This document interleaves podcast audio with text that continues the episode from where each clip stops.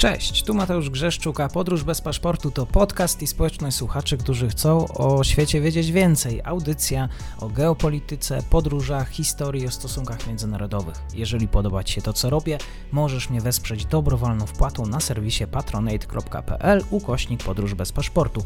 Serdecznie za to dziękuję, bo właśnie dzięki temu mam szansę rozwijać to miejsce. Obserwuj, polub i udostępniaj dalej. Zapinamy pasy, czas na kolejny odcinek podróży. Dzień dobry wszystkim słuchaczom. My nadal pozostajemy w Afganistanie. Moim gościem jest y, pan Grzegorz Kuczyński, Warsaw Institute. Dzień dobry panu, dziękuję za przyjęcie zaproszenia. Dziękuję bardzo i też witam. Dzień dobry.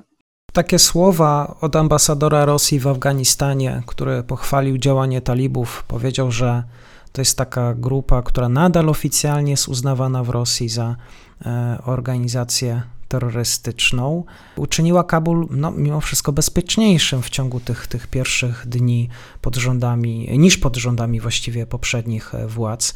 Chciałbym zapytać e, pana, czy Rosja nadal się przygląda e, temu, co dzieje się w Afganistanie, ma jakiś pomysł na to, jak się zaangażować, czy właściwie biorąc pod uwagę też zaszłości historyczne, raczej chce stać z boku i tutaj czekać na rozwój sytuacji, Jaki Moskwa ma pomysł na to, y, co się dzieje w Kabulu? Pamiętać należy o tym, że, że Rosjanie tak naprawdę rozmawiają z talibami już od siedmiu lat. Niedawno przyznał w jednym z wywiadów radiowych specjalny wysłannik prezydenta Putina do spraw Afganistanu, Zamir Kabułów.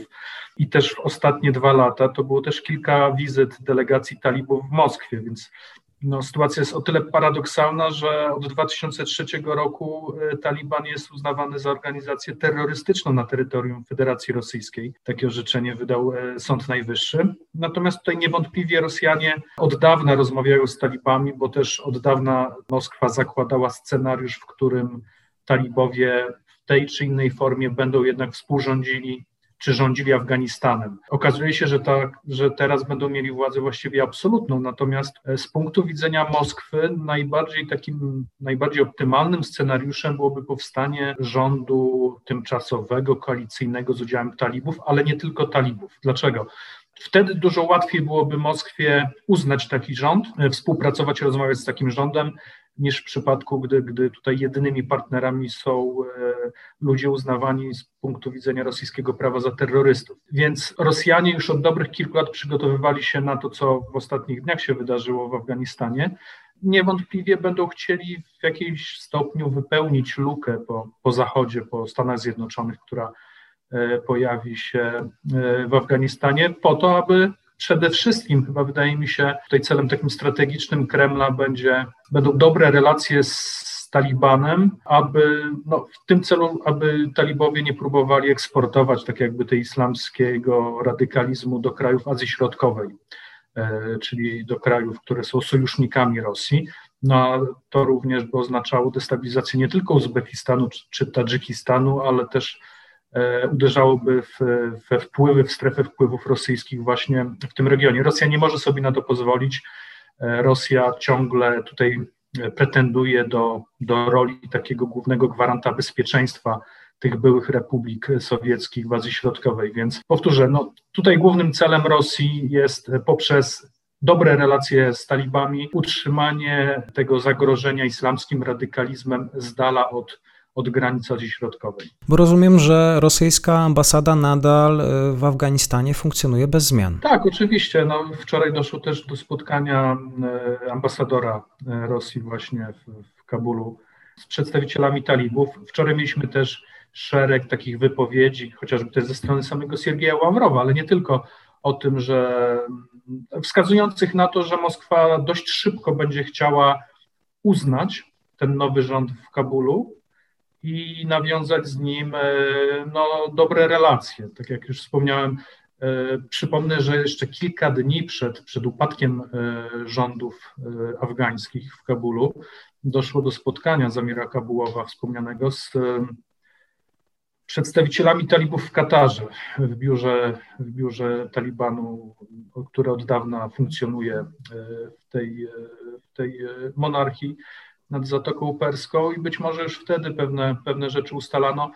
No, w każdym bądź razie jakiś czas temu, kilka miesięcy temu talibowie byli też w Moskwie i po tym spotkaniu pojawiły się takie nieoficjalne doniesienia, przecieki ze strony rosyjskiej, że, że wówczas właśnie talibowie tak ostatecznie dali gwarancję bezpieczeństwa e, Rosji, Rosjanom w Afganistanie i zapewnili, że nie będzie, nie będzie prób naruszania granic właśnie z, czy z Uzbekistanem, czy z Tadżykistanem. Czy myśli pan też, że to zaangażowanie e, rosyjskie może być takim przytyczkiem w nos e, w kontekście również tego, że sami, same Stany Zjednoczone nie mają e, dobrego PR-u wokół tego, co się wydarzyło w tej części świata?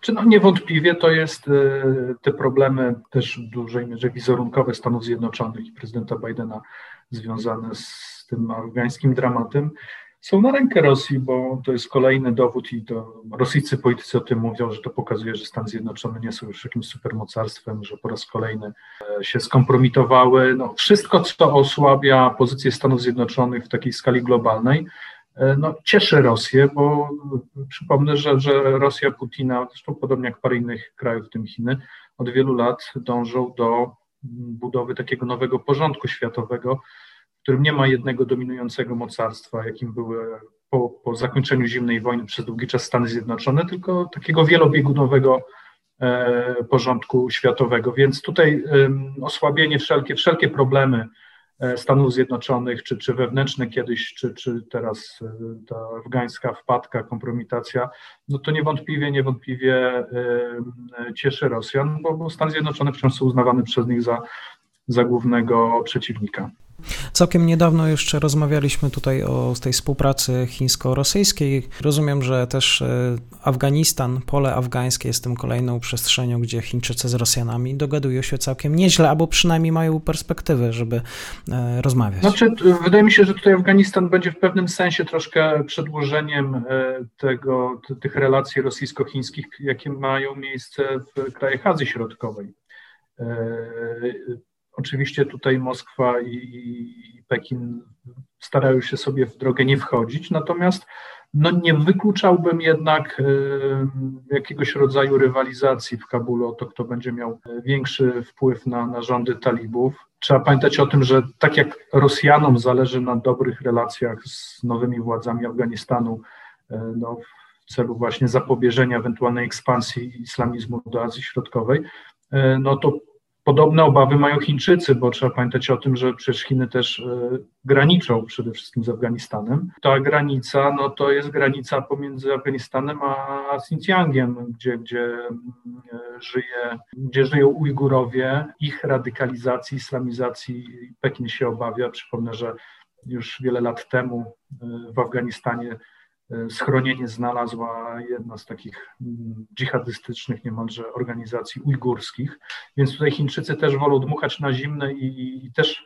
od dłuższego czasu prowadzą rozmowy z talibami, ponieważ chcą e, tak samo jak Rosja poprzez, poprzez uznanie rządu talibów i dobre relacje z nimi e, zapobiec no, takiemu scenariuszowi, gdy, gdy ten Afganistan znów stanie się E, taką, taką bazą wypadową dla, dla jakichś e, ujgurskich, islamskich ekstremistów. Pytanie na koniec. Jeszcze w poniedziałek wiceszef MSZ-u w Kijowie e, mówił o tym, że Rosja może wykorzystać obecną sytuację w Afganistanie i wpływać na sytuację migracyjną na Ukrainie. Widzi pan taką perspektywę?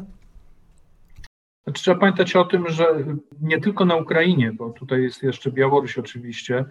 E, niestety, niestety tutaj Rosja czy Białoruś mogą wykorzystać fakt tego, że pojawi się fala uchodźców z Afganistanu e, i to może być pewne zagrożenie, czy to dla Ukrainy, czy, czy tutaj dla krajów Unii Europejskiej, bo, bo w tym wypadku to jest sprawa, która może zbliżać e, Moskwę i, i talibów. W tym sensie, że talibowie nie ukrywają i mówią, no jeśli ktoś nie chce żyć w, w rządzonym przez nas kraju, no to droga wolna, możecie wyjeżdżać. Natomiast tutaj e, takich mm, imigrantów, takich uchodźców, e, czy to Białoruś, czy Rosja może wykorzystać jako rodzaj e, broni przeciwko, przeciwko Zachodowi. Tak jak troszkę jak w 2015 roku, aczkolwiek oczywiście tutaj no, to są w dużej mierze jednak autentyczni uchodźcy, którzy, którzy będą chcieli uciekać przed, przed, przed szariatem, przed rządami talibów. więc to sytuacja jednak mimo wszystko jest nieco odmienna niż w 2015 roku. Moim gościem był pan Grzegorz Kuczyński, z którym rozmawiałem o sytuacji w Afganistanie właśnie z perspektywy e, rosyjskiej. E, w tym Afganistanie jeszcze będziemy dzisiaj przez cały dzień, wydaje mi się, że jeszcze przez najbliższe tygodnie. Bardzo dziękuję za nasze spotkanie. Bardzo dziękuję za zaproszenie.